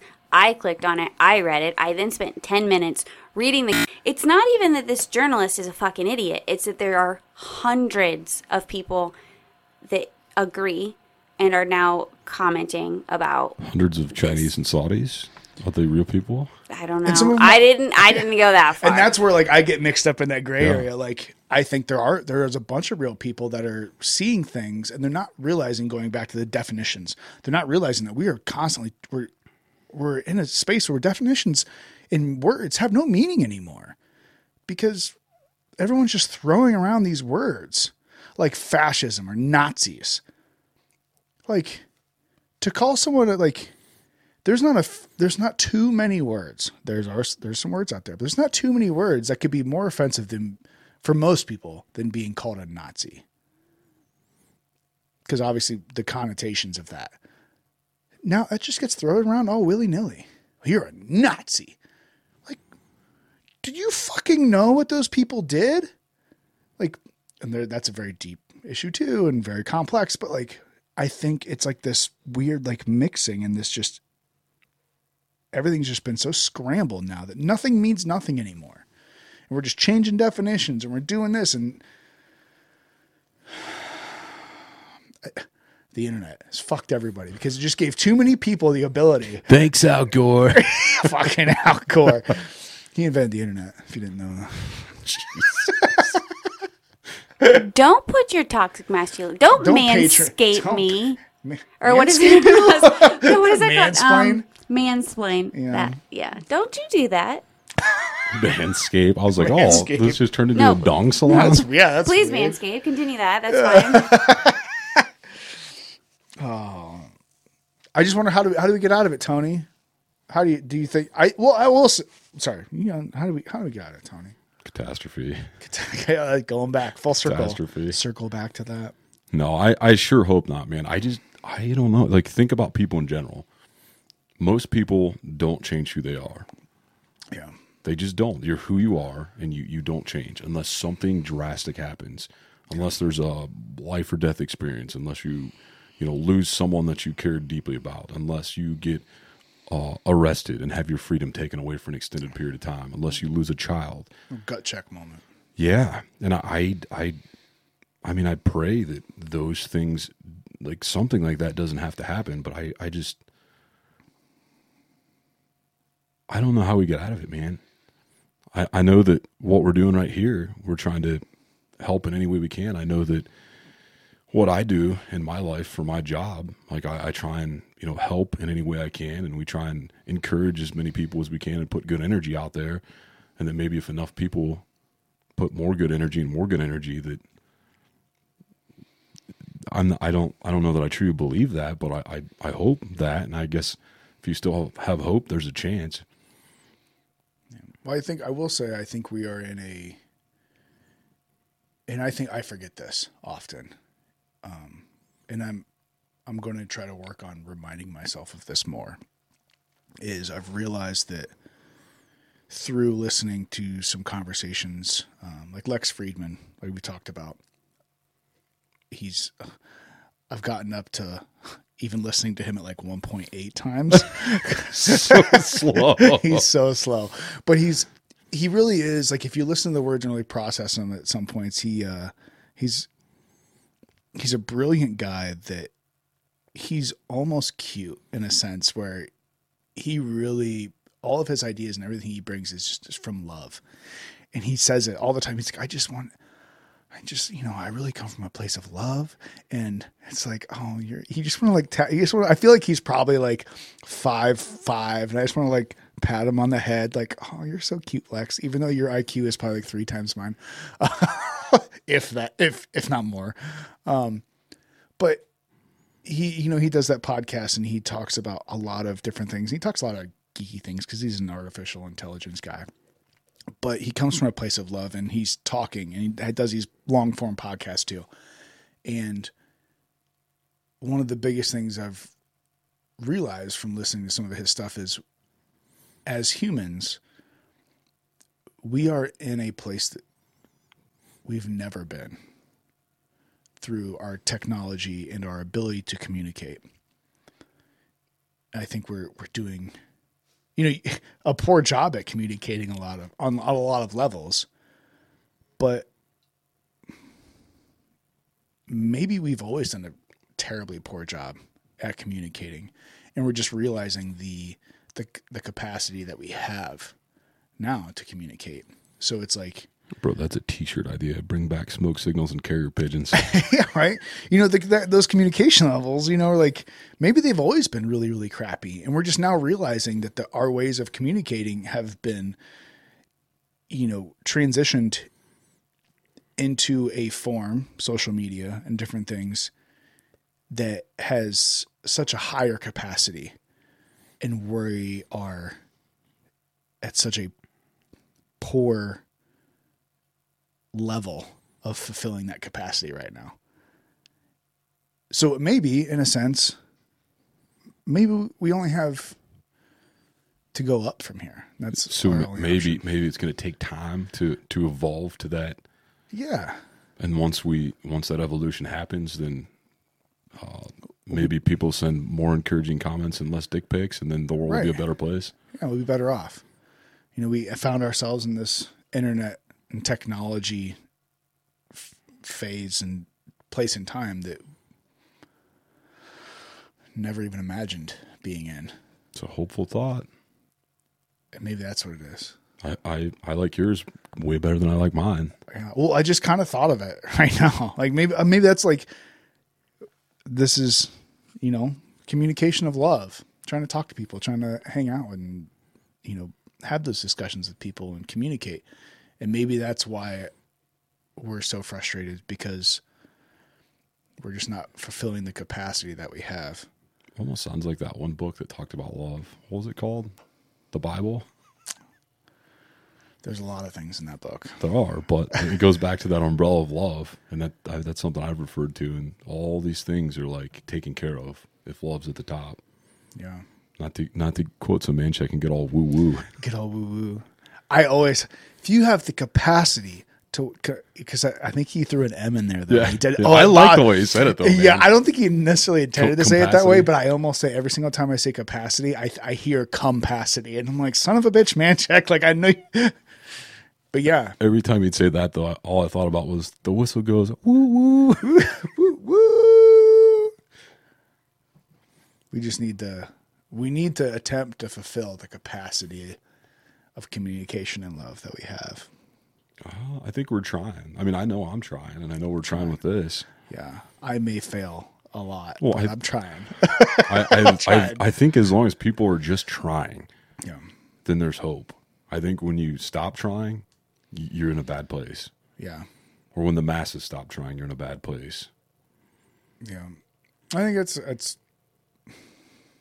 it can be scary if you get caught up in the this uh, this there's something there's something weird and there's something special not in a good way about social media about facebook and twitter and instagram like there's a there's a lot of darkness on there i think it's, it goes back to the clickbait thing but yeah, I don't. I don't.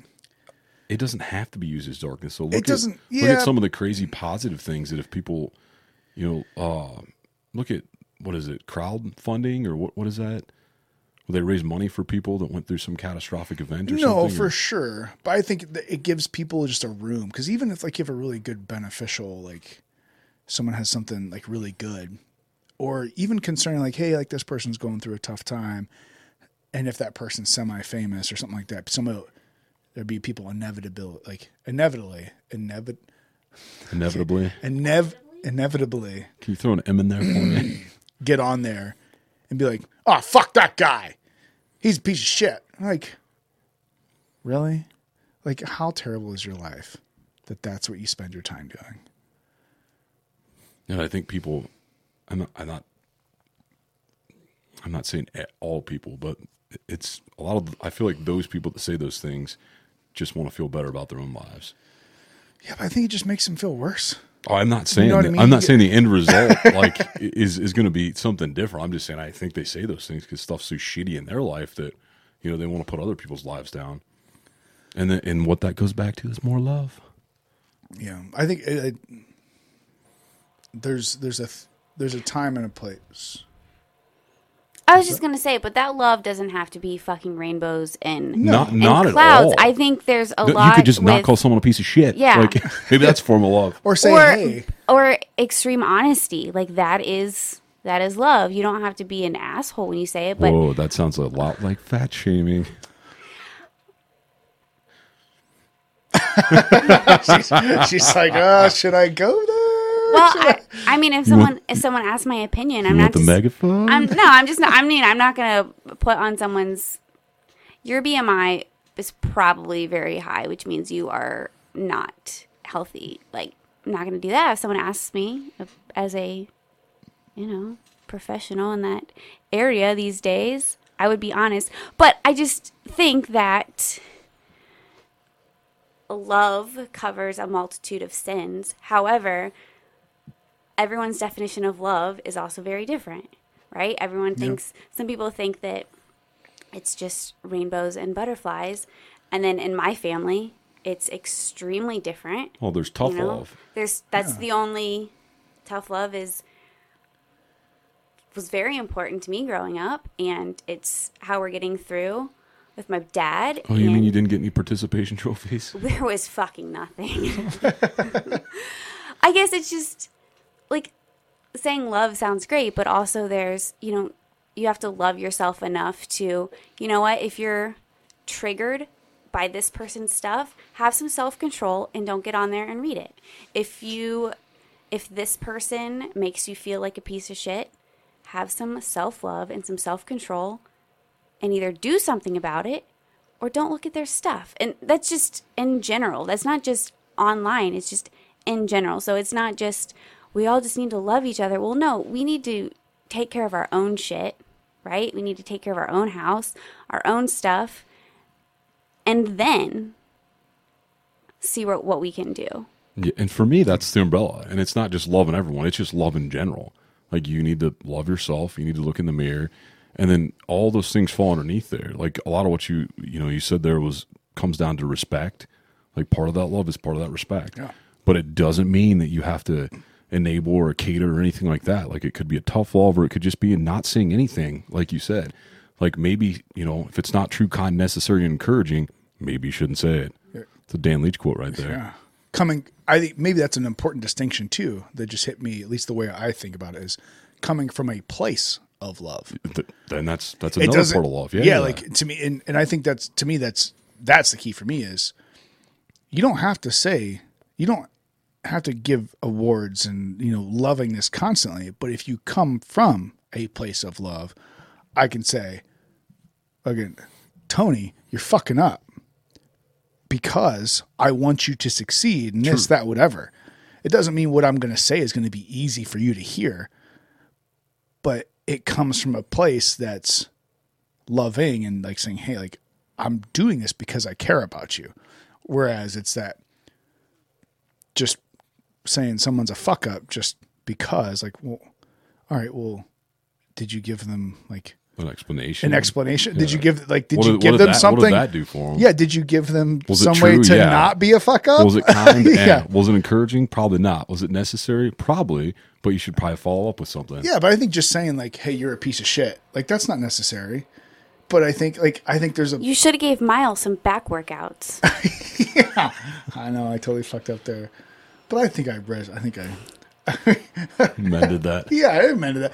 But I think it's I took a picture of Fred shooting shit off of our back porch, and I wanted to try to send it to Miles. I was like, I'm going to send this to Tony so that he understands like awesome. the masculinity of shooting shit with your gun off of your porch. I think, I think for the next month we should just it should be toxic masculinity month, and we should just forward pictures to each other of the most ridiculous things and post them up here.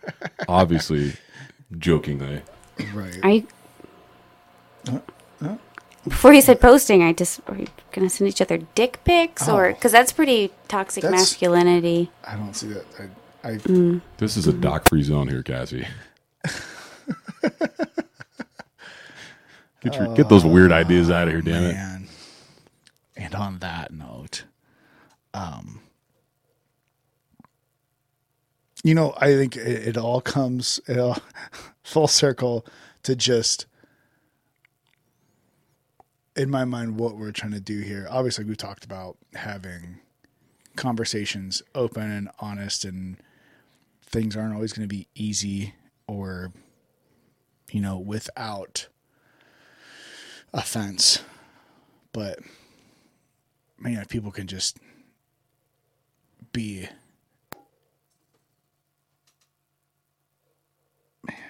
honest and allow people, you know, I had I had a short conversation with somebody recently that said like they had posted some meme and I was like, what's that mean?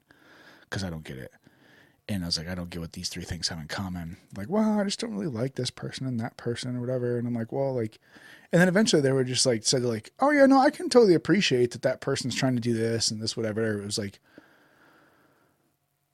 you realize even a person that has a, you know, just a genuine outlook on things can be seen as somebody that is thinking something completely different than what they are. And as soon as you have a conversation with them, they're like, "Oh no!" It's like, I just thought it was fucking funny. I don't really believe it, like, or I don't really totally subscribe to like the concept, but I just thought it was funny. Yeah. And I think maybe, maybe, maybe this is just my own fault that I've taken things too literally my entire life, or and I see things that people say, and when we when you sit down, and I'm sure people have done the same thing with me, is you sit down with somebody going back to Miles, having that conversation that's completely fucking ridiculous. And in the end, he's like, you know, like, I'm just having fun. like, Yeah. just trying to make it through life, having fun. Like, I just hope we get out on the other end of it as as a whole. I hope so too. Time to evolve again. I think we. I think that's a good. Time to get rid of some more of these vestigial organs. Yeah, We've evolved. I think that's. uh I think we're doing that more than what we realize at this point as a whole. The evolution or needing to evolve? the evolution. There's there's change that is rapidly occurring that we are standing in the middle of, and I don't I don't think we realize it as to the degree that it's happening. I mean, we might be uh, evolving into nuclear fallout or something completely different. I don't know. You never know, but I think we're in the middle of something. Yeah, I, I think of it like I think of like I said those vestigial organs. So like the the tailbone, the coccyx, the appendix. Uh, I can't think of what that muscle was called, but had to do with um, arboreal like gripping. Um, there was a third eyelid that was in here that we still have the remnants of it, and that we can. They're still there and they can exist, but we've learned to like we don't need them anymore. Like we've got to a point where we're past those organs, if you will. Right. And I feel like we need to get to that point right now. Otherwise, we're just going to fail as a whole. Right. I think some of those things are good, um, but I think there's a lot of a lot of that talk discussion with. I think a lot of it's maybe that quote unquote organ. You just is it's it's more psychological now. It's that fear of hey we don't we don't have to run away from apex predators anymore for the most part. There's some there's still some places you need to protect yourself from Oh, I bears. saw that cougar video. Yeah, and cougars and whatnot. Yeah, but like you know, I think Usually they're- they're at the upper deck, but Right. That's a bar for anyone who doesn't know. Um, but, but I think, I, in my mind, I think I think we're we're moving on to a different stage of the same kind of evolution, but now it's psychological. Sure. Where it's we can stop beating the hell out of each other. We can stop, you know, forcing ourselves into these tribal groups because we don't have to protect ourselves from fucking wolves and you know and animals and we we don't have as nearly the the, Yeah, the I- flight or response like flight fight Fight or, flight, fight yeah. response that we need to but anymore. I feel like the predators are worse right now, man. well, they're they're ourselves. They're bipedal predators. yeah. So I think that's if we can realize that we don't have to fight ourselves. I don't know if that'll ever happen. I'm ready to fight a pack of coyotes. Be much better probably than trying. I don't know. Maybe we can stop fighting each other and talk about it since we have the Give, the pe- ability give peace a chance. and the cognition to. And the metacognition to understand our own emotions. Sorry, animals. Right. yeah. And on that note, I think it's what it is. Let's let's uh, start realizing that we're a lot more similar than we think. Amen and woman. Jesus.